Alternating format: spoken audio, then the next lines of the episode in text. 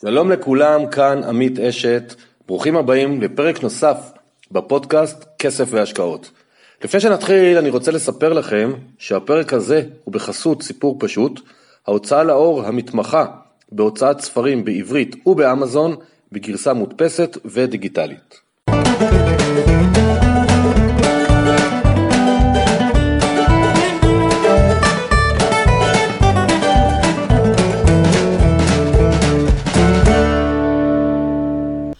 לכולם, כאן עמית, פרק נוסף של הפודקאסט כסף והשקעות.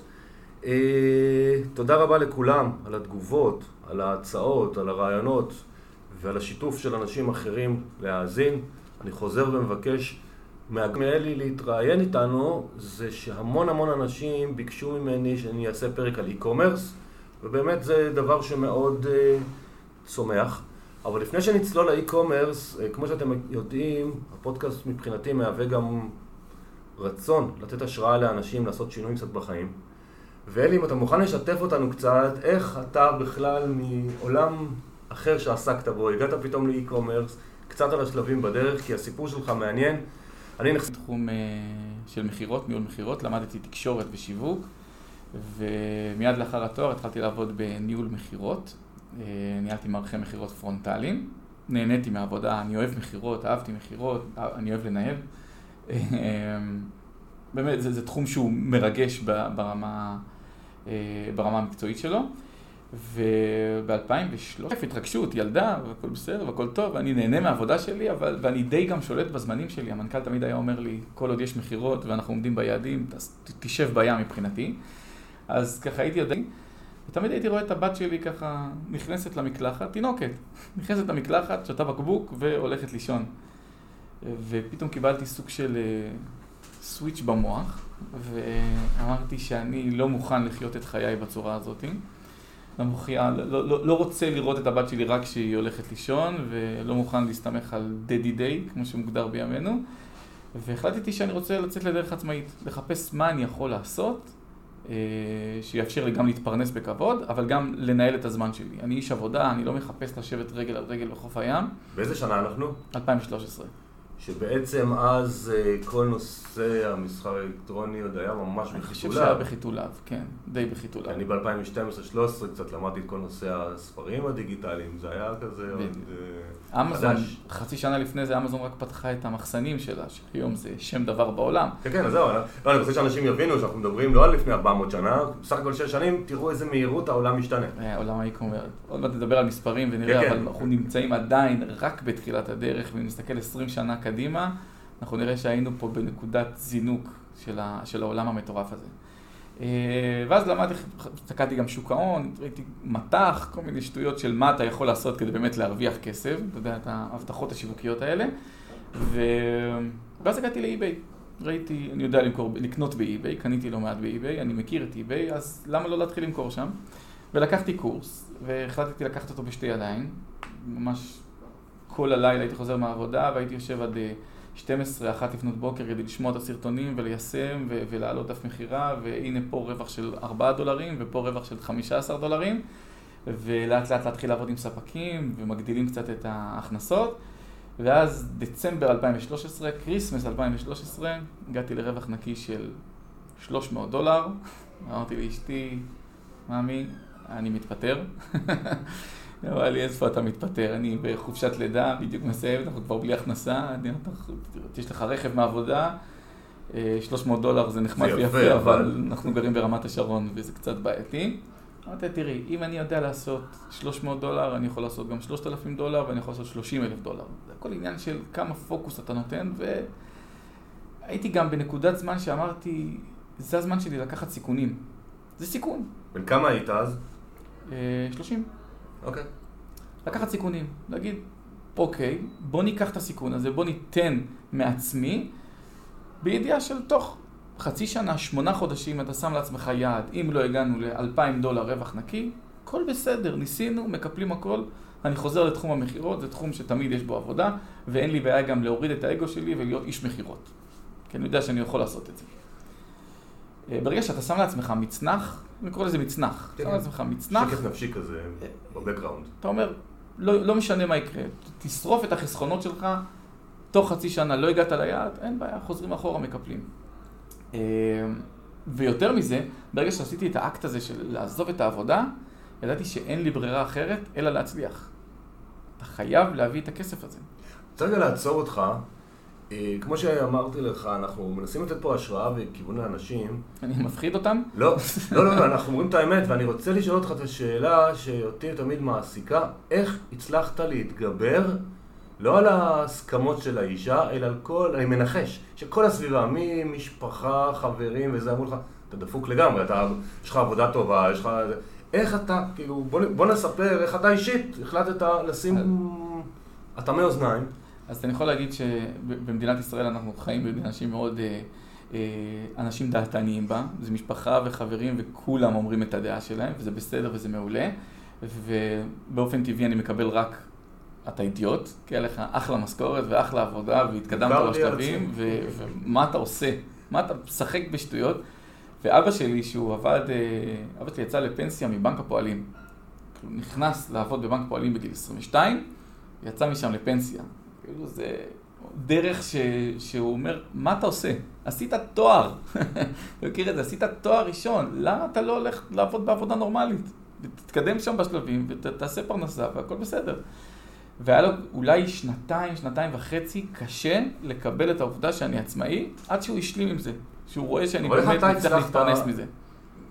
כל החברים שאומרו לך אידיוט וזה, אתה החלטת לברוח ולנתק איתם מגע לתקופה מסוימת, לא. אמרת להם, אתם לא מבינים, אתם עוד תקנאו בי. זאת אומרת, כי, כי אני רוצה שאנשים ישמעו שזה לכולנו קורה, כל מי שעושה שינוי מהפכני בחיים, כולם מהמקום הטוב, שהם רוצים שיהיה לך טוב, אבל הם מספרים את הפחדים שלהם. נכון. רוב התגובות זה תגובות של אל, אל תעשה את זה.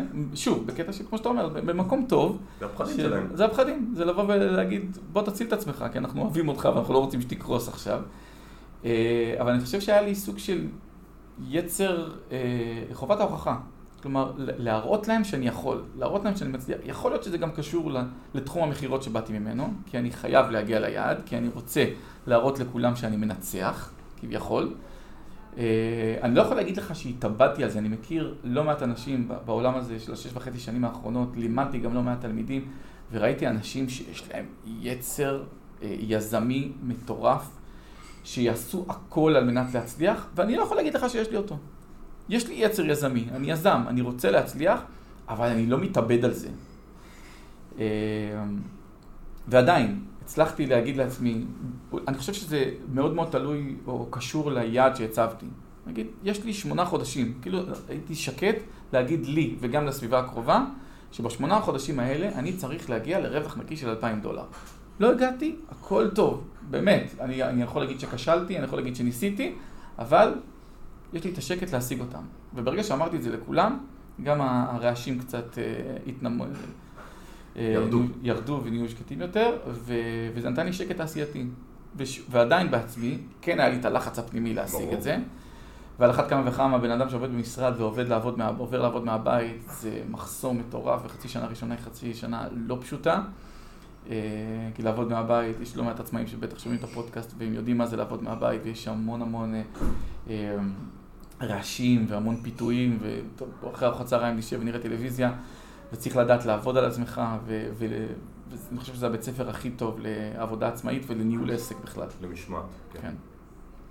אז הגעת, שמת, אתה שמת יעד שמונה חודשים, אלפיים דולר. נכון. ואז היית בצעדים ראשונים של האי-ביי. בדיוק, וזה היה... מה מכרת? קנית בשוק הכרמל אה, זה היה בהתחלה. לא, תשתף אותנו ב... אז בתחילת הדרך, כדי להגיד את החשבון, אז קונים דברים בזול ומוכרים כל מיני עתיקות, קצת דברים מהבית של ההורים, קצת דברים מהבית שלנו. כל מיני דברים כדי לעשות כסף, אבל זה לא עסק, כי כל פעם אתה צריך להמציא את עצמך מחדש. כדי לעשות מזה עסק צריך לייצר אה, מלאי, לייצר קשר עם ספק שיש לו מלאי. לא בהכרח לקנות סחורה, אבל לייצר קשר עם ספק שיכול להביא מוצרים במחירים טובים ובקצב קבוע. ואז סגרתי את הספק הראשון שלי שהוא ספק סיני. אה, זה היה ספק של אה, מצלמות אבטחה גנריות. כי ראיתי, כי חקרתי את השוק וראיתי שזה תחום שהוא טוב. והתחלתי למכור אותם, ופתאום נמכר שתי יחידות ביום, שלוש יחידות ביום, שזה נחמד, פה רווח של 15 דולרים, פה רווח של 8 דולרים. זאת אומרת, לאט לאט זה מתגלגל. ומשם התפתחתי לעוד ספק סיני, ואחרי זה עוד ספק אמריקאי. עברתי את המחסום של השפה, כשאתה מדבר עם הסינים אז אתה מרגיש עדיין בביטחון, כי האנגלית שלך גרועה והאנגלית שלהם גרועה, וזה בסדר גמור. אבל כשאתה מדבר עם ספקים אמריקאים, אתה אה, צריך להוכיח את עצמך גם ברמת האנגלית. והתחלתי לעבוד עם ספקים אמריקאים, ששם הרווחים הרבה יותר גדולים, ושם אה, השירות שאתה יכול לתת ללקוח הוא יותר גדול. ושוב, לא קונה סחורה בכלל, זו שיטה שנקראת drop shipping. שבה אני למעשה מציע מוצרים למכירה, היה לי...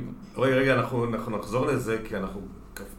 כי דרך אגב אמרת פה משפט, כן. שאנחנו נמשיך, עוד מעט אנחנו נגיע אליו, סיני אמריקאי, ו drop shipping ושיטות ה e-commerce, אבל אני רוצה שקצת עוד תמשיך עם הסיפור האישי שלך, ואז נחזור, נעבור ל... אז נחזור לאותם 300 דולר שהרווחתי ב Christmas 2013, ש Christmas זה השיא. והגענו לינואר, ובינואר כבר הרווחתי 150 דולר, זה נחתך בחצי, ואז הלחץ קצת מתגבר. אבל אה, שוב, נושמים עמוק, ואולי עושים מדיטציה. אה, אני בעד. אז זהו, מהתחום שלך.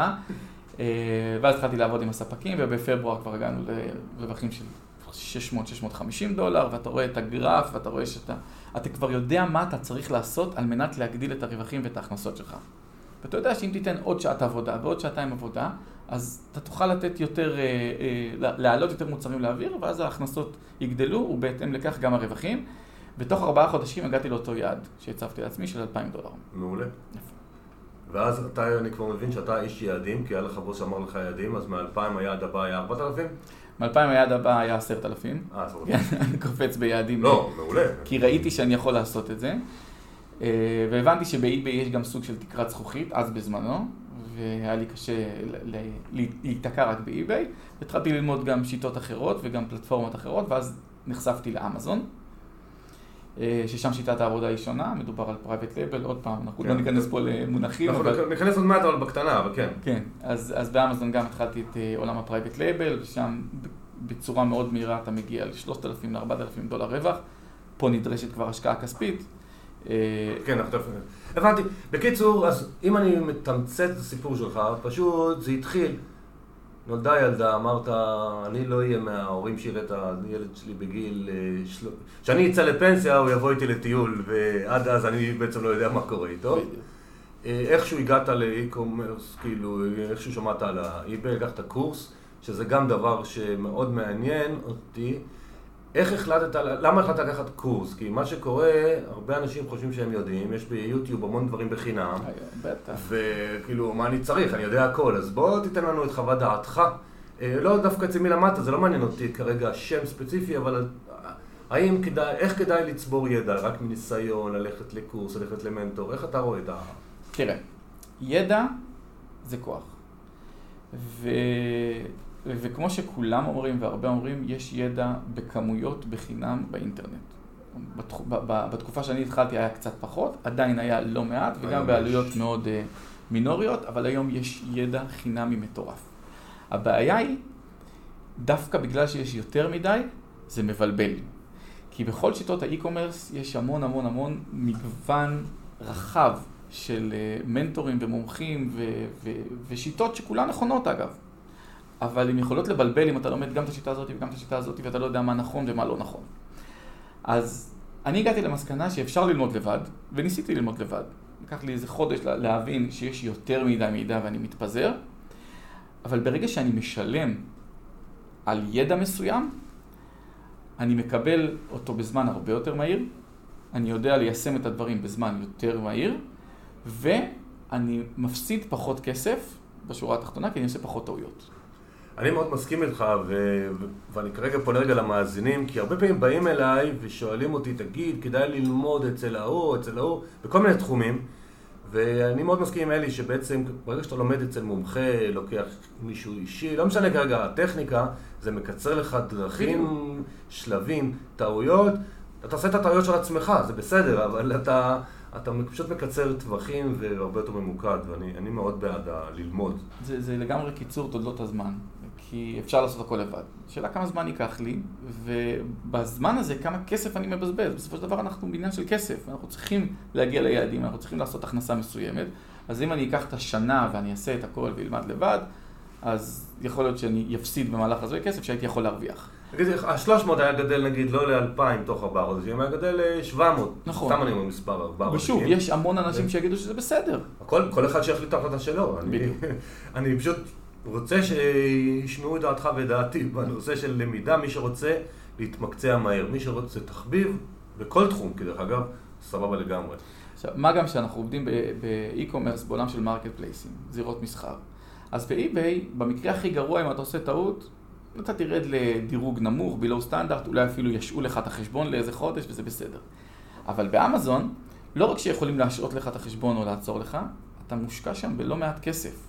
זה אומר שאם לא למדת לעשות את הדברים כמו שצריך, אתה יכול להפסיד, ואני ראיתי לא מעט אנשים שמפסידים המון המון כסף. אז דווקא שם אמרתי, אם אני נכנס פה לתחום חדש, אני צריך להשקיע פה 3,000, 4,000, 10,000 דולר, אין סיכוי בעולם שאני אסמוך על טכניקה שלמדתי ביוטיוב. יופי, אז בואו ניכנס קצת לעולם האי-קומרס. אני קצת מבין בו, כנראה עשירית ממך ומטה, אז יכול להיות שאני אשתמש במונחים לא נכונים, וזו המטרה גם ללמד את כולם, ואותי. אני יודע שיש למעשה כמה סוגי מסחר, ואני כרגע עדיין מדבר ברמת המקרו, עוד מעט נראה, כל פעם אנחנו נרד עוד קצת ועוד קצת ועוד קצת. יש את ה-B2B שזה עסק לעסק, יש B2C שזה עסק ל... ללקוח כמוני, אדם פרטי, ויש כל את מה שהזכרת, ה-market places. אתה יכול קצת לספר לנו איזה e-commerce אתה ממליץ לאדם משלושת העולמות האלה, לאדם ממוצע, או שאולי אני משתמש במונחים לא נכונים, אז תקן גם אותי. קצת, עשית קצת יפה, לכן אמרתי אני מראש. קודם כל, בעולם הקמעונאי בכלל יש שתי שיטות מסחר. שיטה ראשונה היא B2B, שיטה שנייה היא B2C. B2B, מכירה סיטונאית, B2C, מכירה פרטנית ללקוח קצה. לכל אחת יש את הסטנדרטים שלה, את, ה, את היתרונות ואת החסרונות שלה. בעולם ה-B2B, אנחנו מדברים על שחקן אחד משמעותי גדול שנמצא בשוק והוא נקרא עליבאבא, שהוא שולט בעולם האי-קומרס העולמי. זה שחקן סיני שעושה B2B בצורה מעולה ודרכו אתה יכול למכור B2B. בעולם ה-B2C יש המון המון שיטות אה, למכור.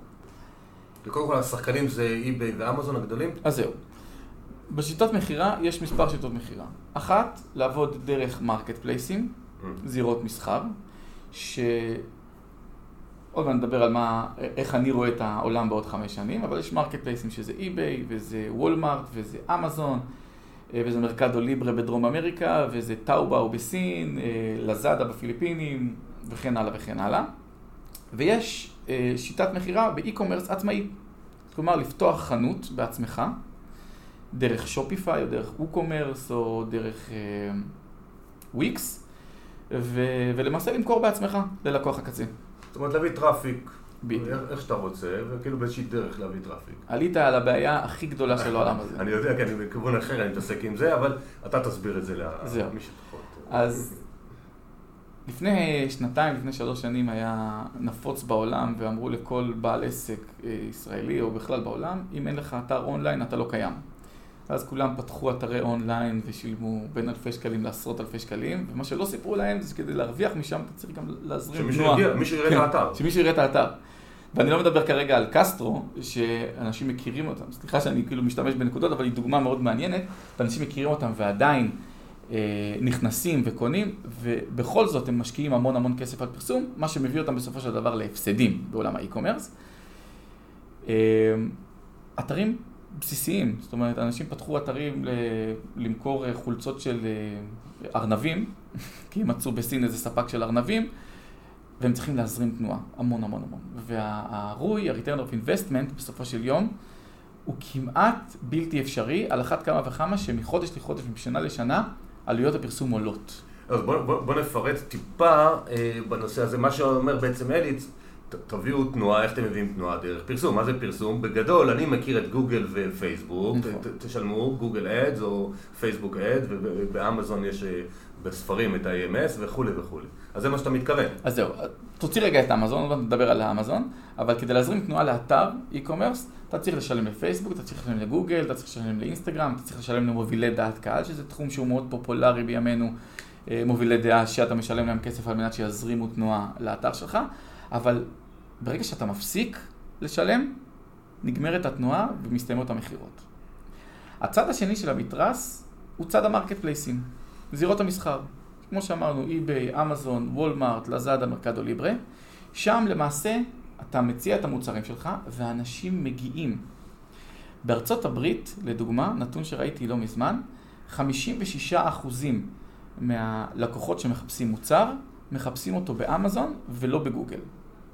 כלומר, אנחנו בתחילתה של מהפכה שאנשים כבר לא מחפשים בגוגל מוצרים, אלא מחפשים אותם באמזון.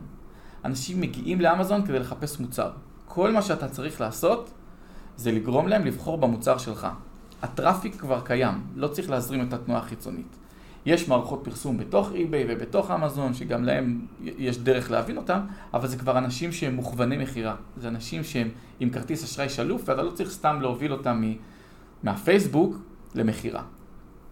וזה היתרון הגדול של ה marketplace. כן, כי זה למעשה, market place זה לידים יותר חמים, כי הוא נכנס לאמזון כי הוא רוצה לקנות. זה לא שהוא טייל בגוגל ואמר, תפתיעו אותי, תראו לי משהו, ואז פתאום קופצת לו מודעה. בדיוק.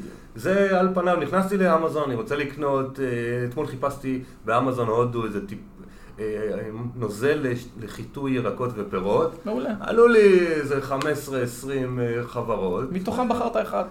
כן, כאילו, כשאני שבוע הבא אני אבחר, אבל כן, אני עכשיו מבין שאני לא צריך להביא מהארץ. בדיוק. אז אני אומר, באתי מוכוון קנייה. היה צריך מישהו לבלוט. נכון, לא באת סתם לקניון לטייל, אלא נכנסת לא לאמזון כדי לחפש כותש שום. אתה צריך כותש שום עכשיו. נכנסת לאמזון, חיפשת כותש שום, ראית אלפי כותשי שום, מתוכם אתה בוחר אחת. עכשיו תסביר משהו שאמרת ככה, כדרך אגב, שזה כאילו קל, ואני יודע שזה לא קל. טוב, עכשיו אה, traffic יש, עכשיו אה, רק את המוצר שלך שיראו. איך גורמים למוצר, לכותש שום שלי שירצו אותו, ולא, כי יש 14 דפים של קוטי שום כנראה. כמובן. אם לא יותר, אני לא חיפשתי קוטי שום, 14 או 20 דפים, אז... אני תמיד נותן את הדוגמה של קוטי שום, כי קוטי שום זה אחד המוצרים השחוקים ביותר באמזון עם התחרות הכי גבוהה, אבל גם שם אפשר להצליח, ואני מכיר לא מעט אנשים שהצליחו. בוא תסביר לנו בעצם מה צריך לעשות. אז פה יש אסטרטגיה, פה זה כבר אסטרטגיה. זו אסטרטגיה שמתחילה במחקר מתחרים. בוא נראה מה המתחרים שלי עושים, בוא נראה מה המתחרים המובילים עושים, בוא נראה מה גורם לאנשים לקנות יותר או לקנות פחות. בשלב השני, אני עושה זיהוי קהל יעד. מי קהל היעד שלי? למי אני פונה? ולעשות זיהוי קהל יעד אמיתי זה משהו ש... זה, זה נכס של החברות הגדולות ביותר בעולם, והיום כל בן אדם פרטי שמוכר מוצר יכול לעשות אותו. פשוט הוא צריך לדעת לעשות אותו. לא, איך? כאילו בחיפוש בגוגל או לתת לאיזשהו גורם מקצועי שיעשה לו סקר שוק, או ממש לבד אדם... זאת החלטה. אם אתה עכשיו מוכר כותשי שום, אתה יכול להחליט אם אתה מוכר לגברים שמבשלים, לנשים שמבשלות, לנשים מבוגרות שמבשלות, או לילדים שרוצים לבשל. עכשיו, הנתונים ב marketplace, הנתונים במיוחד באמזון באופן ספציפי, נותנים לנו את היכולת להבין מה עובד טוב יותר. אתה יכול במשך שבוע לעשות את כל דף המכירה שלך רק לילדים, אחרי שבוע להחליף אותו רק לנשים, אחרי שבוע להחליף אותו רק לגברים, ולמדוד את התוצאות. כמה כניסות לדף המכירה היו לי, כמה המכירות היו לי, מה אחוז ההמרה שלי, ואז להחליט מהי השיטה שעובדת יותר. אני עושה את זה על כל מוצר וגם בתקופות שונות, ואני מגלה, אתה יודע, אתה חושב משהו אחד, והנתונים מראים לך דברים אחרים לגמרי, אי אפשר לנחש את זה מראש, אתה חייב תמיד לעשות A-B testing, והנתונים תמיד מפתיעים. אני יכול לספר לך שאחד הספרים לא מזמן שהעלינו של סיגלית אשתי בתחום אה, האומנות ואמרנו נשאל איזה כריכה הכי מתאימה. אז שמנו שלוש כריכות להראות בישראל בקבוצות אה, רלוונטיות ואותן שלוש כריכות בקבוצות בארצות הברית שזה בעצם קהל היעד היה מדהים לראות תוצאות הפוכות לגמרי. בטח. אז אה, זה, זה מתחבר למה שאתה אומר שחייבים לבדוק. על אחת כמה וכמה שאנחנו לא מכירים, בדיוק, אנחנו לא חיים שם, אנחנו לא מכירים, זו מנטליות אחרת לגמרי. אה, כל תרבות הצריכה שלהם אחרת לגמרי. אבל ה-AB testing הזה, אני שואל עכשיו ברמה של המאזין שאומר לעצמו, וואלה, מגניב, אני רוצה אולי לנסות. אז כל אחד, אחרי, עוד פעם, שהוא לומד את זה בצורה כזו או אחרת, אתה יכול לעשות את זה לבד או שאתה תלוי באיזה גוף חיצוני? לא, אתה מנהל את זה לבד בעצמך. אתה יכול להחליף את התמונה הראשית, זה בלחיצת כפתור, לא צריך להיות גאון לעשות את זה, אפשר לעשות את זה גם בסרטונים של אמזון, ההדרכה. להחליף את התמונה הראשית, לחכות איתה שבוע ולמדוד את התוצאות. אז זהו, רציתי לעודד את האנשים, זה לא כזה, אחרי שיודעים זה לא נורא. אבל עכשיו בוא נדבר רגע, אה, נשאר רגע בעולם ה marketplace, כי אני חושב ש... רגע, אבל, אבל לא סיימנו את התהליך. סליחה. התהליך הוא שאחרי שהכנסת כבר, עשית דף ראשי, תמונה ראשית מעולה, יפהפייה, שבולטת מעל כל המתחרים, וגרמת ללקוח להיכנס לדף המכירה שלך, עכשיו יש לך עוד עבודה, לגרום לו לקנות. להמיר, כי כן. בדף המכירה יש לך המון המון ספונסר, המון המון מוצרים דומים שאמזון מפרסמים אותם מתחת, אתה צריך לעשות הכל באולי 15 שניות, ולגרום לו לצאת עם רכישה. ולכן שם, גם בטקסטים וגם בתמונות המשניות, אתה חייב לתת את כל התועלות של הלקוח, של המוצר ללקוח, על מנת לגרום לו לקנות. שוב, תועלות ולא יתרונות. יש הבדל בין תועלת ליתרון, וחשוב לדעת למכור. זה בדיוק אותו דבר כמו בעולם הפיזי, כמו שאני רוצה למכור לך בעולם הפיזי אה, מכונה של אה, נספרסו, אז אני אגיד לך את כל הנקודות של למה נספרסו ולמה כמה, ואני אעשה לך את המכירה. בסופו של דבר אתה תקנה, למרות שהמכונת נספרסו הזאת עולה אלף שקל יותר ממכונה של אספרסו בר. בסוף זה קוטע שום. כל הכבוד, אבל אני רוצה שיקנו את הקוטע שום שלי, ולא את של ההוא. זה הקסם. אז אני רוצה רגע להמשיך בעולם ה marketplace, ופחות אולי בחנויות עצמאיות, כי לא נספיק לכסות את כל זה, עולם הרי מטורף וכל כך גדוש. אז בנושא ה marketplace, הזכרת אה, מקודם שיש לצורך העניין את eBay ואמזון, והזכרת drop shipping. שאם אני מבין נכון, ב eBay אתה יכול לעשות את זה אולי אחרת, אמזון דורשים ממש מלאי אצלם, mm-hmm. אתה יכול קצת לספר לנו מה ההבדל ברמת המקרו, שכל אחד כמונו יבין? כן. אז במסחר אלקטרוני יש מספר שיטות מכירה. שיטה ראשונה היא שיטת ה drop shipping, שבה אתה למעשה מציע מוצרים למכירה שלא נמצאים ברשותך, של ספקים מסוימים. שם הרווחיות היא יחסית קטנה, אבל אין לך גם סיכון. אני, בתחילת הדרך ב eBay, בתקופה מאוד זריזה, היה לי סחורה בשווי 8 מיליון דולר בחנות, אבל לא השקעתי שקל, כי הסחורה נמצאת אצל הספקים. אני רוצה להסביר למי שפחות מכיר, זה אומר, מצאתם ספק שמוכר כותשי שום בסין, אתם מפרסמים את הכותש שום, כשמישהו קונה, ההזמנה הולכת ישר ליצרן הסיני לצורך העניין, הוא שולח את זה, אתם מקבלים עמלת תיווך. זה בעצם מה שאלי... לא, הכסף הולך אליך, אתה מקבל 20 כן, כן, דולרים, אתה מעביר לספק הסיני 15 כן, דולרים, ומרוויח את לא, מי שלא מכיר, אני יצואן הרבה שנים, אני מכיר את זה מעולמות אחרים. אבל שיבינו מה זה drop shipping. מה זה drop shipping? זו שיטה מעולה, זו שיטה שעובדת מאוד אה, נחמד, רווחיות יחסית קטנה, אבל אה, הסיכון הוא בלתי אפשרי, הוא לא, הוא לא, לא קיים. קיים. יפה. שיטה נוספת היא שיטה סיטונאית. ללכת לאותו יצרן של קודשי שום, ולהגיד, תן לי 100 קודשי שום גנריים, אני אשים אותם אצלי בבית, או שאני אעבוד עם איזה מחסן בישראל, או שאני אעבוד עם מחסן בסין, או שאני אעבוד עם מחסן בארצות הברית. בשיטה הזאת אתה למעשה כן קונה סחורה מראש, אבל בכמות קטנה, אתה יכול לקנות 50, אתה יכול לקנות 100, אתה יכול לקנות גם 10 יחידות, אבל ברגע שאתה קונה סיטונאית, אז יש לך כמובן מחירים טובים יותר, אה, ולכן הרווחיות שלך גדולה יותר. זאת שיטה שנייה. אבל אז אתה צריך לטפל במשלוח. אתה צריך לטפל במשלוח. קנה מישהו, עכשיו אתה צריך לארוז, יש לנו חתום באצי, מישהו מזמין, אנחנו לא שמחים שזה מזמין, אבל זה מתחיל לארוז, לשלוח לדואר, אני... בדיוק. בתחילת הדרך הייתי כל יום בדואר. גם, הייתי עושה ככה, קניתי מסין. באלי אקספרס הייתי קונה איזה מוצר שראיתי נמכר יפה, אז הלכתי לאליבאבא, קניתי 20 יחידות ממנו, הגיע לארץ, יופי, מצוין, עכשיו יש 20 הזמנות ביום, תלך, תארוז, תעמוד בדואר בתור. לא, אני רוצה לשתף את האנשים... זה כיף, זה גם חוויה. לא, אנחנו כאילו נורא שמחים, כאילו זה עבודות אומנות של סיגריות, אז כאילו, אז זורקים כן. וקונים נורא מישהו מכל מיני מקומות בעולם, זה נורא מרגש. אז, אבל צריך ללכת לדואר, ואני רוצה שיבינו ממש שיטה סיטונאית, מה זה אומר גם בפרקטיקה, לא רק באיזה כן. חלומות. אבל גם שם, אם אתה, ברגע שזה הופך להיות אה, אינטנסיבי ויש המון הזמנות, אז אפשר לעבוד עם מחסנים. כן, עם מחסנים. בישראל, אם זה בארצות הברית, אם זה בסין, יש המון מחסנים שיודעים להתנהל ב e-commerce. pick and pack, כאילו מחסנים pick and pack. מחסנים שמתמחים בזה, זה לא כן, שאתה כן. צריך ללמד אותם. והשיטה השלישית היא שיטה שנקראת private label. השיטה הזאת שהיא בעיקר פופולרית באמזון. זו שיטה שאתה לוקח קוטי שום, את אותו ספק של קוטי שום, ואומר לו, עכשיו תשנה קצת את הידית ותעשה אותה בצבע ירוק, או אפילו אל תשנה כלום, אם צריך, למרות שאל תשנה כלום זה פחות עובד בימינו אנו, בוא נגיד שכן צריך לעשות בידול מסוים, תשים את הידית ותעשה אותה בצבע, בצבעי הגאווה, אה, ושים את הלוגו שלי על זה, אז פה כבר יש מינימום הזמנה של 500 או 1,000 יחידות, ואז אנחנו מייצרים מותג חדש שלנו, שזה אותו קוטי שום בגדול, רק שהוא עכשיו קוטע שום שלנו.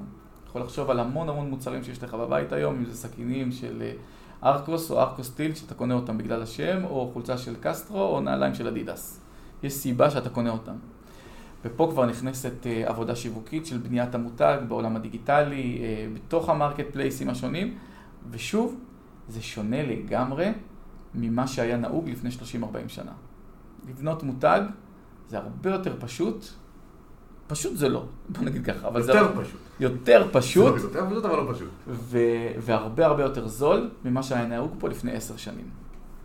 אבל, אבל אז מגיעים לזה ש... קניתי בין 500 ל-1,000 קודשי שום, mm-hmm. אותם אני כנראה כבר לא אשאיר אותם במחסן שלי בחצר, לא. זה המחסנים של האמזון. בדיוק. ספר לנו קצת גם איך זה עובד והעלויות, אתמול בדיוק איזה לקוחה בכתה לנו שהם משנים כל כמה זמן ופתאום העלויות הפכו להיות מטורפות, ואפשר לסגור את החנות. אחד מהיתרונות והחסרונות של ג'יינט אה, כמו אמזון זה שהוא יכול לעשות מה שהוא רוצה נכון. ולשנות. ואנחנו נעבור לדום. ותמיד אה, בחודשים האחרונים, נובמבר, דצמבר, אוקטובר, נובמבר, דצמבר, ב-Q4, הם מעלים קצת את עלות האחסנה, כי המחסנים שלהם מתפוצצים, ומותר להם, כי אתה יודע שאתה גם תמכור פי 4, פי 5, פי 10, אז זה בסדר, אז אתה סופג את זה בכיף. אה, אבל לאמזון יש מודל מדהים שנקרא FBA, Fulfillment by Amazon, שהוא מודל המחסנים. הוא קיים בארצות הברית, באירופה, באוסטרליה, במקסיקו, בקנדה וביפן. ולאט לאט הוא מתרחב לעוד ועוד מדינות. בישראל כרגע עדיין אין מחסנים, נכון ליום הקלטת הפודקאסט. אנחנו מקליטים בנובמבר 19. אה, נובמבר 19.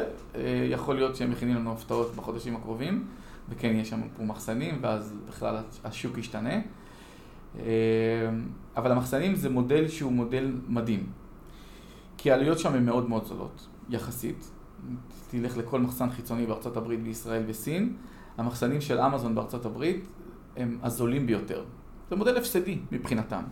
ומנהלים אותו בצורה המבריקה ויעילה ביותר על ידי בעיקר רובוטים, מה שמאפשר לך למכור מאות יחידות ביום, מאות יחידות ביום של כל מוצר, והם יגיעו ללקוח, לכל לקוח בכל רחבי ארצות הברית, למחרת.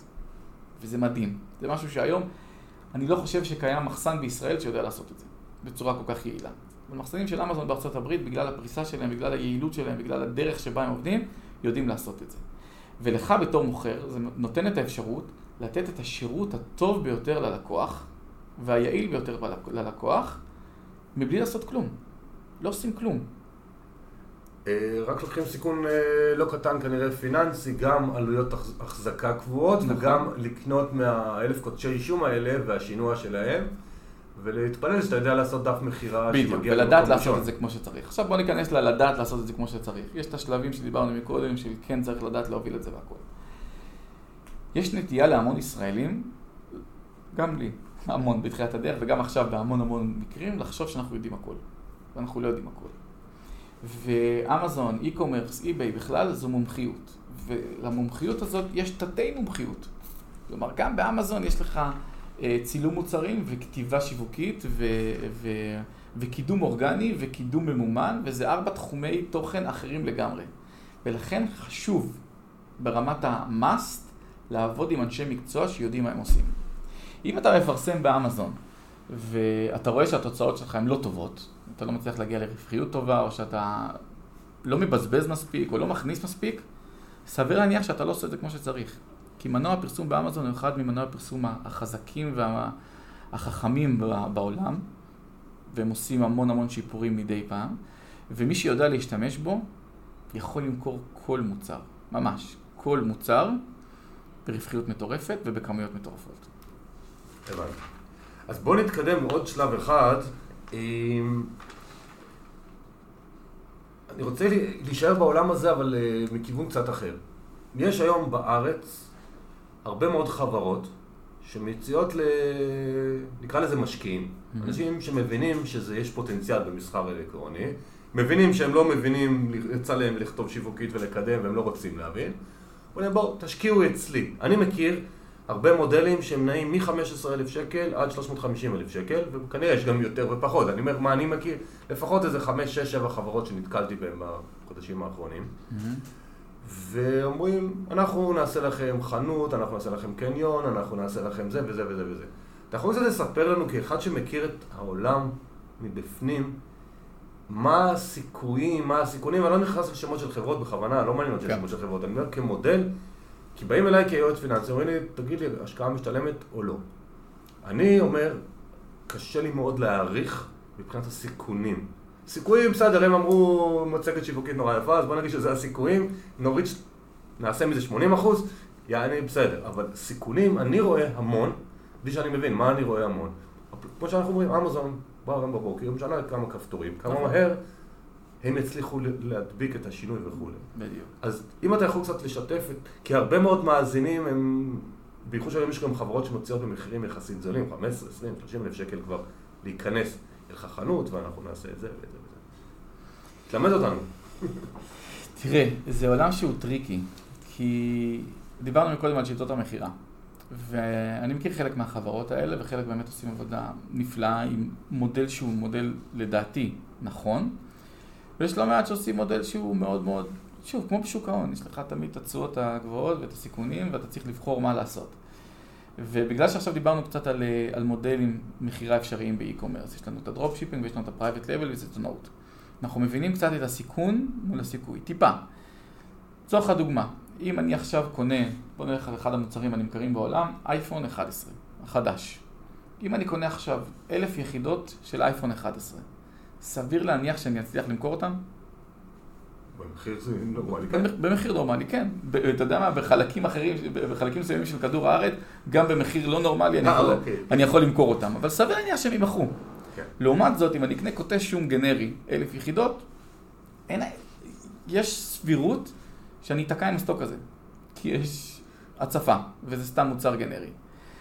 לכן, אה, כשאני מדבר על סיטונאות, אז צריך להבין מה החברה הסיטונאית עושה, מה החברה הזאת שלוקחת לך את הכסף תמורת החשבון, תמורת הניהול, תמורת התשואה הזאת, מה היא עושה באמת. אם הם עושים סיטונאות, ויש לא מעט חברות כאלה שעושות סיטונאות, צריך להבין מה הם מוכרים. כי אם אתה הולך למשל, ויש לא מעט חברות שעושות את זה, והולכות לחברות הגדולות, פנסוניק, ואני לוקח את ה-100 אלף שקל שלך ו-100 אלף שקל שלו ו-100 אלף שקל מ-30 אנשים, והולך עם איזה 30 מיליון או 3 מיליון שקלים לפנסוניק וקונה סחורה ב-3 מיליון שקלים, סביר להניח שאני אשיג את המחירים הנמוכים ביותר, וסביר להניח שאני אהיה תחרותי בתחרות של אותם מוצרים באמזון, ולכן יש לי פה ביזנס. זאת אומרת, מפחיד אותי עדיין לתת לך 100 אלף שקל שתעשה את זה, אבל יש היגיון מאחורי הדברים, כי זה מותגים ומוצרים. אבל אם אתה אומר לי, תן לי 100 אלף שקל, או קח 100 אלף שקל, ותעשה עכשיו private label של כותש שום או של כל מוצר אחר, כי אנחנו יודעים לעשות private label, ולי יש היום חמישה מותגים פרטיים, חמישה private label ים, 22 מוצרים באוויר, ולימדתי אלפי אנשים איך לעשות את זה בצורה נכונה, ויש לי אנשים שמוכרים כרגע במיליונים, אני עדיין לא יכול לקחת את הסיכון הזה. בחיים אני לא יכול להבטיח לך 100% הצלחה.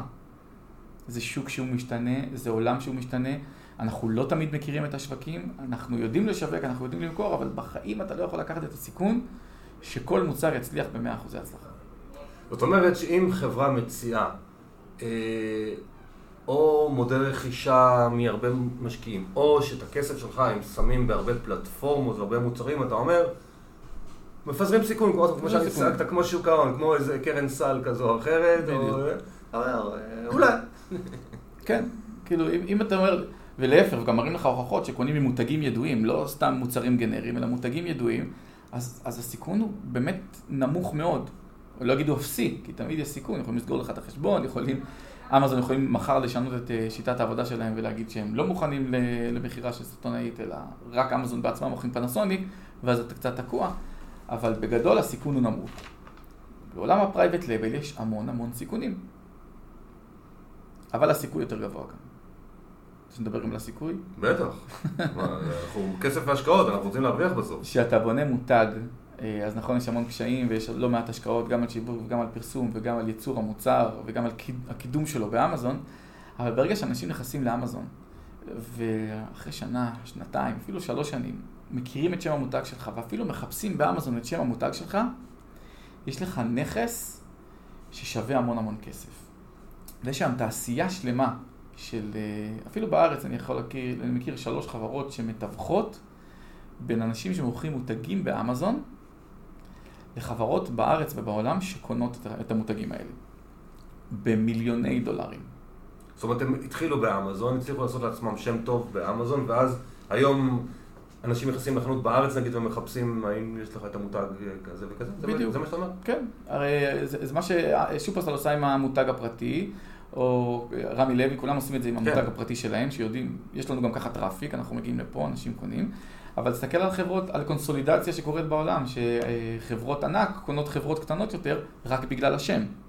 וזה אותו דבר בדיוק בעולם אמזון, כי באמזון, אם יש לך מוצר ויש לך מותג, ואני מכיר אה, מותג של אה, ילד ישראלי בן 23, שמוכר בשלושה וחצי מיליון דולרים בשנה, עם רווח נקי של 1.1 מיליון דולר, זה כבר נכס. ברור. אז אם חברה גדולה קונה אותו באותו התחום, קונה אותו עכשיו as is, את המותג, אנשים כבר מכירים וקונים את המותג הזה, מ-day one, נכון שההשקעה שלה תהיה גדולה, אבל מ-day one היא מכניסה, היא, היא מכניסה לתזרים שלה עוד שלושה וחצי מיליון דולר.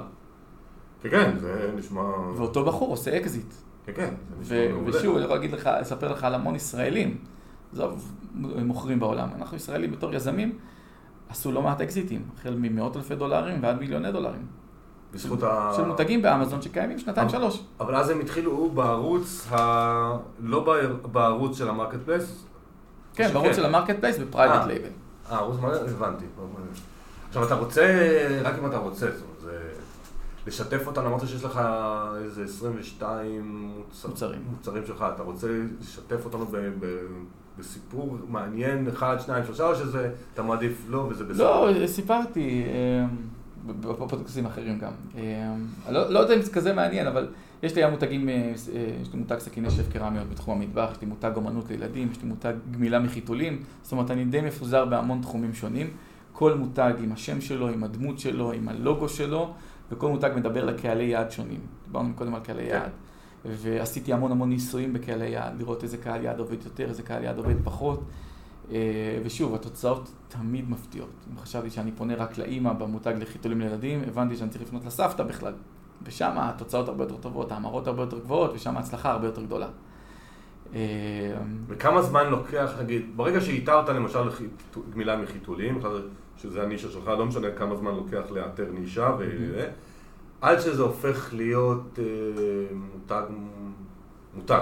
זה עניין של אה, חודשים, שנים? לא שנים, אבל בוא נגיד שברגע שסיימנו את מחקר השוק והחלטנו שזה המוצר איתו אנחנו הולכים, יש תהליך ייצור של בערך חודש, אחרי זה עוד שילוח של בין שבועיים לחודש, חודש וחצי. זאת אומרת, כבר אנחנו עוברים חודשיים וחצי של החל מהרגע שלקחנו את ההחלטה ועד שהמוצר נוחת במחסנים של אמזון.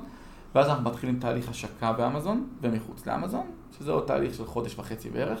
כלומר, החל משלושה חודשים אנחנו באמת מתחילים לראות את הכסף. לא, עזוב כסף, צריך לעשות גם A-B טסטינג, כאילו, אתה אומר. כן, לא, אני מדבר בתהליך ההשקה. בחודש וחצי הראשונים של ההשקה, לא, זה לא ברור, שלושה חודשים אתה רק משקיע, לא רואה אגורה. אחרי זה כן. אתה עושה את ה-A-B testing עוד איזה כמה, חודש, חודשיים. כן, אבל ב-A-B testing אתה מרוויח. כן, אתה מוכר, אבל אה, אתה פספסת בקהל, נכון. היית פונה לאבות שתקועים בפקקים ומקשיבים לפודקאסט שלנו עכשיו, אז זה לא היה עוזר, כי אנחנו צריכים את הסבתא. עשיתי, היה לי מותג של, יש לי מותג של אמנות לילדים, שכל ה look and feel שלו וכל האווירה וכל המסר השיווקי היה לאבות. שרוצים לשחק עם הבנות שלהם. כי לי יש שתי בנות, אמרתי, או, לזה אני מתחבר, אני רוצה לחפש משהו שאני יכול לשחק עם הבנות שלי, לעשות יצירה.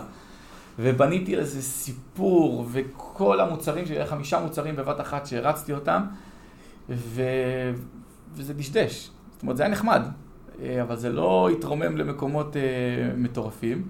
ואחרי שחקרתי, באמת, נכנסתי לעובי הקורה, הבנתי שהאבות האמריקאים פחות מעורבים כמו האבות הישראלים.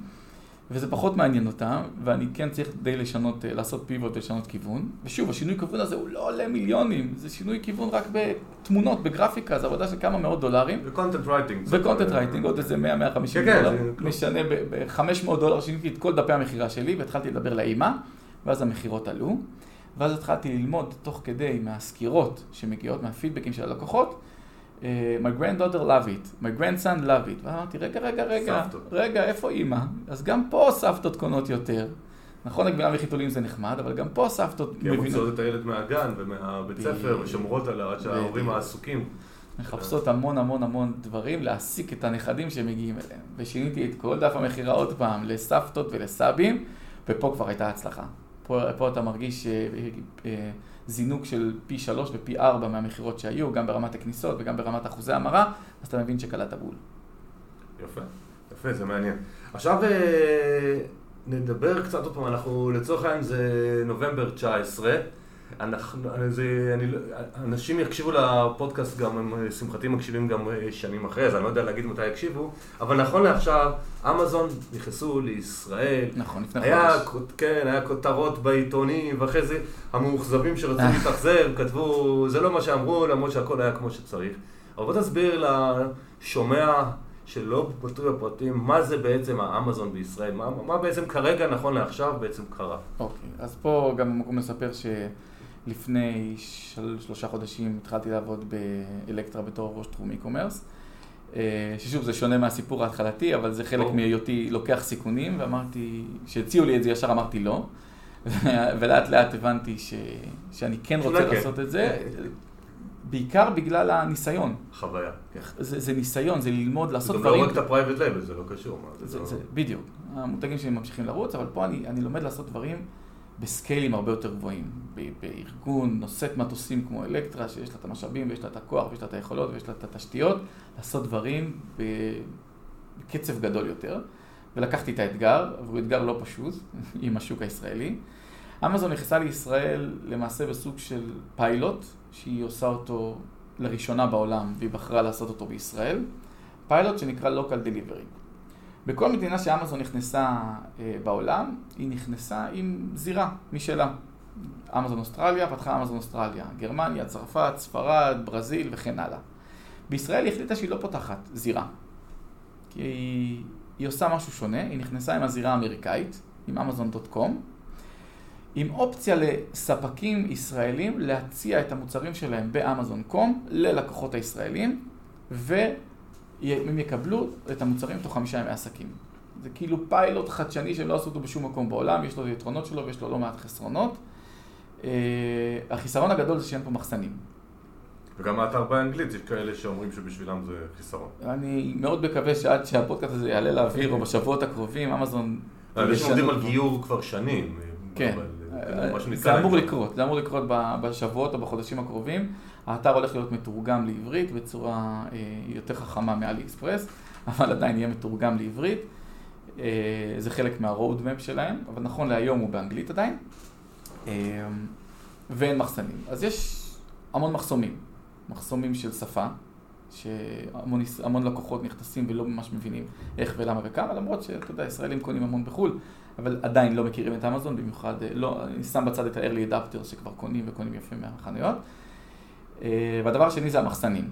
זאת אומרת שאותו בעל עסק שרוצה היום למכור באמזון, חייב לדעת אה, גם לאחסן וגם לשלח את המוצר ללקוח הקצה, תוך עמידה בסטנדרטים של אמזון. כי אם לא עמדת בסטנדרטים של אמזון, זה לא נו נו נו, אלא אמזון פשוט סוגר חשבון. לא-. לא מעניין גם אם אתה אלקטרה גדולה, לא תעמוד בסטנדרטים, תודה רבה, שלום, אתה בחוץ. אמזון, מבחינת אמזון הלקוח הוא מעל הכל. צריך לתת לו שירות לקוחות ברמה של אמזון, ולתת לו מחסנים ברמה של אמזון, ואני יכול להגיד לך שמההתנסות בחודש האחרון, אה, וה-early adapter זה בדרך כלל אנשים שרוצים אה, לצקצק, אה, הם די מופתעים מהשירות שאנחנו נותנים. ואנחנו נותנים נטו שירות שאמזון דורשת מאיתנו לתת. כאילו מענה תוך 24 שעות, או אפילו תוך כמה שעות, ומענה ל... ל- ל- שהלקוח יהיה מרוצה ומסופק, ולתת שילוח תוך יום, יומיים, שלושה ימים, לקוחות מרוצים, כרגע. תיכנס לעניין של המחירים, לא מחירים, כן עובד, לא עובד בארץ, כי הישראלים מאוד אוהבים להשוות לזאפ. יש בלאגן אטומי בעולם הזה, אבל מה שאנשים לא מבינים בארץ, וגם החברות הגדולות וגם הלקוחות וגם התקשורת, זה שהכניסה של אמזון בארץ הולכת לשנות את תרבות הצריכה. כי למעשה זה marketplace. דיברנו קודם על היתרונות, חסרונות, על השינויים שה marketplace ים קורים בעולם, אבל זה marketplace ראשון בארץ. ולאט לאט ייכנסו עוד חברות, גם מחו"ל. רגע, זאפ לא נקרא marketplace? לא, כי זאפ לא מוכר. זאפ הוא מנוע להשוואת אה, מחירים. והוא שולח אותך כן. בסופו של דבר. מה היתרון של marketplace? אחד, יש לך כבר שם משתמש וסיסמה שם. בטלפון, במחשב, אתה כבר נכנס, אתה לא צריך להירשם, לא להירשם. שתיים, גם הכרטיס אשראי שלך כבר שם. הקנייה הרבה יותר מהירה. one click. שלוש, בדיוק. שלוש, גם הכתובת שלך שם. אתה לא צריך, כשאתה נכנס לזאפ ואתה רוצה לקנות אה, מדפסת של HP, אז יש לך מיליון אנשים, מיליון כן, חנויות, כן, נכנס כן, לאיזה צודק. חנות, ואתה צריך להכיר וזה, ויש המון חששות של אני לא מכיר את האתר, האם בטוח לי להשאיר אשראי, לא בטוח. באמזון אין את השאלות האלה.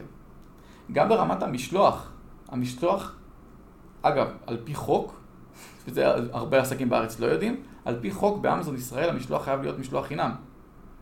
יש חוק בישראל שהוא חוק נידח, שזה שגם רק המחלקות המשפטיות באלקטרה מצאו את הסעיף הזה בחוק הישראלי, שאומר שאם אתה מציע, אה, אם אתה גובה עלות משלוח בחנות אונליין, אתה מחויב על פי חוק להציע גם איסוף בחינם. באמזון אין אפשרות לאיסוף. זה אומר שהדרך היחידה שלך כדי לא לעבור על החוק הזה, זה להציע משלוח חינם. אה, הבנתי. ומשלוח חינם זה, זה דרמה, משלוח חינם זה אסטרטגיה. זה אסטרטגיה, שלא מבינים אותה בארץ. כל עסק בארץ שאתה מדבר איתו, אומר, רגע, 30 שקלים משלוח, המשלוח לא שלי, אני משלם. זה לא מעניין את הלקוח. once לקוח רואה שהמחיר, what you see is what you get, המחיר הוא 30 שקלים. וזהו, 100 שקלים, 300 שקלים וזהו, תפיסתית, בתת מודע, הרבה יותר קל לו לבצע את הרכישה. גם אם גילמת את אותם 30 שקלים במשלוח. כן, כן, אני. מעניין. תראה, אנחנו עוד מעט מגיעים לסוף, יש עוד שני דברים שממש אני רוצה לכסות אותם. אוקיי. אה, אחד, אתה ככה הזכרת ועברנו על זה ביעף, כאילו זה כמו לרדת לסופר לקנות לחם. אה, איתרתי ספק בסין, אה, מאתרים ספק בסין, אה, איתרתי ספק בארצות הברית. אה, עכשיו, שתף אותנו קצת איך, עוד פעם, מאזינים חלקם, הדלקת אותם על הרעיון, רוצים אה, private, איך מוצאים ספק? ההתחלה, עליבאבא. פשוט עליבאבא. להיכנס לעליבאבא, להגיד אני רוצה כותשי שום, ולראות שם המון המון ספקים סיטונאיים שיודעים לעשות private label לכותשי שום. אתה גם רואה את השם שלהם, את הכתובת, מה שאתה יכול... אה, אתה יודע שאתה מייל, רואה את הכתובת, אתה יכול גם לסנן. בעליבאבא את. את ה... לעליבאבא יש המון המון מנגנוני אבטחה. כי בסין יש לא מעט נוכלים גם. אה, אבל יש המון מנגנוני אבטחה של gold supplier ו trade assurance, ואתה יכול לסנן אך ורק ספקים שהם נמצאים שם שנתיים ושלוש, ו- וללמוד את הספקים האלה. יתרה מכך, אתה יכול גם להבטיח את התשלום שלך דרך עליבאבא, כלומר לשלם לספק דרך עליבאבא, דרך ה Alipay, ולשחרר את הכסף לספק אך ורק כשהמוצר מתקבל ואתה יודע שהוא בסדר. זאת אומרת, החשש הזה מהכן לשלם, לא לשלם, להפסיד את כן, הכסף, כבר לא. קיים. כבר לא קיים. אני בשלב מתקדם כבר עובד עם, יש לי עובדת סינית שהיא עושה עבורי את ה sourcing ואת הניהול מוצרים ואת כל הניהול הספקים, שזה שלב מתקדם. אני בסין לא הייתי בחיים שלי. אוקיי, אתה כבר מתקדם, אני שואל אותם מתחילים שמקשיבים לנו עכשיו ואומרים וואלה, אולי שווה לנסות. מתחילים, עליבאבא. חיפוש, סינון נכון. ואז בארצות. הברית, אמרת שבאיזשהו שלב עברת לספק ארצות הברית, והפתעת אותי בדבר שאמרת שזה הרבה יותר זול. שירות לקוחות אני מבין, אבל למה זה גם יותר זול בגלל כל השילוח או מה? כי השילוח מקומי, כן. השילוח מקומי והרבה יותר מהיר ללקוח. ואיך איתרת בארצות הברית? גם דרך אה, אתרי... עליבאבא קשה למצוא, אה, זה יותר חיפוש בגוגל, זה יותר אינטנסיבי, אבל עדיין זה אפשרי. לא ספק יצרני, מאוד קשה למצוא ספקים יצרניים בארצות הברית שהם באיכות גבוהה ובמחיר יחסית נמוך, אה, אבל ספקים שפשוט מוכרים מוצרים שלהם, מותגים או מפיצים של פנסוניק לצורך הדוגמה. וואלה, אה, מעניין, מעניין, מעניין. ובעצם אם אנשים שואלים את עצמם, ואתה יודע, פעם היה בכל מיני פרסומות, שב רבע שעה בים, בלפטופ, ותעשה מיליונים. מה אתה אומר ל... תשמע, אני יכול להגיד לך שעוד לפני שנכנסתי לאלקטרה, אה, את העסק שלי מנהל צוות. צוות. כל אחד יודע מה הוא עושה. בחור שמנהל אה, אה, את ה-PPC, שהוא בכלל אוסטרלי, ושתי נשות לשירות לקוחות שהן פיליפיניות, ומישהי שמנהלת לי את הקמפיינים שהיא אוסטרית, וכותבת תוכן קנדית. צוות של פרילנסרים שעובד בכל העולם ומנהל את כל האופרציה הזאת, את כל האקו-סיסטם, בצורה מושלמת. כלומר, בתכלס, העבודה שלי הסתכמה על כל המחזורי מכירות המטורפים, וגם eBay וגם אמזון, ו-22 מוצרים באוויר, בשעה, שעה וחצי ביום בממוצע. בוא, בוא נשים את הדברים על השולחן, זה אפשרי. לא, זה אחרי... עד שמצאת, אני לא יודע, אתה עובד דרך. אפוורק או משהו, כאילו, אני לא יודע דרך איפה, אתה מאתר אותם. בדיוק, מאתר אותם באפורק, מאתר אותם בפרילנסר, אפשר לאתר אותם, אפשר לגייס אותם והכל. לא, כן, אבל זה... אם אני מסתכל על סך שעות העבודה שלהם, מדובר ב... לא, הם לא מעניינים. בדיוק. לא, מעניין אותו, כל שלב ההקמה. אני בטוח שאז, עד שאת מצאת את ה-22 האלה, ועד ש... ברור, זה גם לא, עשיתי לא, זה מה הכל שאני רוצה לבד. שאנשים ישמעו. אומרת, ש- יפה. ש- שמי שאומר להם רבע שעה ביום תוך חודשיים, אתם בים... זה לא קורה. זה לא קורה. לא, זה מה שאני רוצה לשמוע ממומחה כמוך. מה שאני רוצה להגיד זה שזה עסק שהוא יכול להיות כמעט פסיבי, לא, אין דבר כזה פסיבי, כמעט פסיבי, כי יש לך צוות שלם שמנהל את הפעילויות. אפשר לעשות את זה, אפשר להעביר את כל הפעילויות, וגם לא חייבים בארץ צוות, ומשכורות, ומע"מ, ותיק ניקויים וכל הדברים האלה. יש המון נותני שירות מדהימים. אני עובד הרבה עם אפורק, עם כל העולם. בדיוק, ב Upwork וב Fiverr אתה יכול למצוא אחלה נותני שירות, בפרילנס, כן, Fiverr קצת פחות.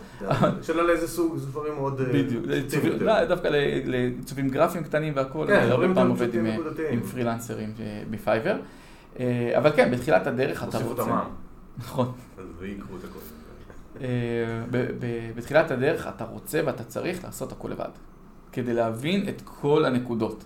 ולכן זה לוקח הרבה יותר זמן. שנה, שנה וחצי, עד שאתה... יכול להיות שבשנה הראשונה עבדתי מעל 13-14 שעות ביום. לא, זה מה שרציתי שאנשים ישמעו, כי שזה הכל אפשרי. זה עסק. לא, אבל אתה יודע, לפעמים אה, תעשיית מוכרי החלומות, אה, יודעת לכתוב דפי נחיתה יפים, עם אה, כתיבה שיווקית טובה, ואנשים מתפתים לפעמים להאמין. כן. ולכן... מה שרציתי שישמעו ממומחה כמוך, כי אתה המומחה פה בחדר. זה עסק, זה עסק לכל דבר ועניין. זה עסק, לוקח זמן להקים אותו, אחרי זה הוא יכול להיות... נכון. אני, מה שאני רואה אצל לא מעט אה, אנשים שרוצים להיכנס לתחום הזה, ו, ולא רוצים עדיין לעזוב את מקום העבודה שלהם, שהם מתחלקים. מה זה אומר? לוקחים שותף. לוקחים שני שותפים, ואז יש 14 שעות שצריך לעשות בהם עבודה, מעולה, 4, 4, 4, כל אחד יעשה את העבודה שלו. וינהל את סיפורים אחרים של שותפים. טוב, אנחנו מגיעים ממש לקראת הסוף, מה שאתה לא יודע. זה שבכל סוף פרק אני מבקש מהמרואיין שלושה טיפים כזה של הכי קרקע, הכי מהחיים שהוא מאמין שיכולים לעזור לאנשים בעולם התוכן של מה שדיברנו, e-commerce. יכול להיות שדיברנו על זה בשיחה, יכול להיות משהו ש... שעול... שעולה לך עכשיו, אבל שאני אוהב לרכז בסוף. טוב. אוקיי. אז קודם כל, טיפ ראשון, לא משנה באיזה גיל ואתה ההוכחה לדבר הזה, אל תפחדו לקחת סיכונים. אל תפחדו לצאת מאזור הנוחות. אני יצאתי מאזור הנוחות כל כך הרבה פעמים בשש וחצי שנים האחרונות, כולל אגב המשרה באלקטרה, שזה הכי לצאת מאזור הנוחות שלי, של לשבת עם אספרסו במרפסת בשעה תשע בבוקר. אה, עכשיו אני עומד בפקקים. אה, אבל אל תפחדו לצאת מאזור הנוחות, כי ברגע שיוצאים, מגיעים למקומות נפלאים, חד משמעית. לא משנה באיזה גיל ולא משנה מה הסטטוס. שתיים, גם אם אתם שכירים וגם אם אתם עצמאים וגם אם אתם יוצאים לדרך עצמאית או שלא משנה מה, תדעו לנהל את עצמכם. אני מכיר לא מעט אנשים ש, שמנוהלים ולא מנהלים. וניהול עצמי זה ניהול משימות, וזה ניהול, אה, אה, זמן. ניהול זמן, וניהול פיננסי, וזה לדעת לנהל את עצמך, ואם צריך, ללמוד את הדברים האלה. אני קורא המון המון המון ספרים של ניהול עצמי. וזה משפר את העבודה שלי גם ברמה העצמאית וגם ברמה עכשיו בתור שכיר, בתור מנהל, בתור עובד. כי אתה פשוט עובד יעיל יותר ואתה פחות בלחץ. טיפ שלישי, תצאו לרוץ. לרוץ פיזי? יצאתי, לרוץ פיזי. אני מאז שהתחלתי לרוץ, לפני ארבע שנים, לא לא רץ למרחקים ארוכים, רץ חמישה, עשרה קילומטרים. אה, יש כאלה שאוהבים לרוץ בבוקר, יש כאלה שאוהבים לרוץ בערב, אני אוהב לפתוח את היום שלי עם ריצה. וזה למעשה, דיברנו על מדיטציה, זה המדיטציה הכי טובה שיש. עזוב את הכושר הגופני ואת זה שאתה מרזה ואתה חי יותר טוב, זה מדיטציה למוח. זה המוח שלך מתרוקן, בדיוק כמו במקלחת, שפתאום יש לכם את הרעיונות הכי טובים. זה איזה מקום שעולים כל הרעיונות, ואני במהלך ריצה גם עכשיו, רצתי היום בבוקר, עולים רעיונות שאתה, מגיעים מהאוב, ממש מהתת מודע שלך, אתה אומר, יואו, איזה רעיון טוב זה יכול להיות, עוצר את הריצה, לוקח את הטלפון, רושם, ממשיך לרוץ. אז זה, זה הדבר הכי טוב שיכולתי לאחל לעצמי ליום הולדת 32, אה, התחלתי לרוץ, וזה היה מדהים. אחלה אלי, יופי, תודה רבה, תודה רבה. תודה לך. כל כך הרבה מידע, זה היה מטורף. ותודה רבה לכם שהקשבתם לנו עד הסוף. אתם, מי שנחשף לפודקאסט היום, לפרק הזה, אז יש הרבה מאוד פרקים קודמים. מוזמנים להסתכל בכל האפליקציות תחת כסף והשקעות, ולמצוא עליי ועל הפודקאסטים אפשר באתר www. 2invest.co.il ולהשתמע בפרק הבא. תודה אלי. תודה לך.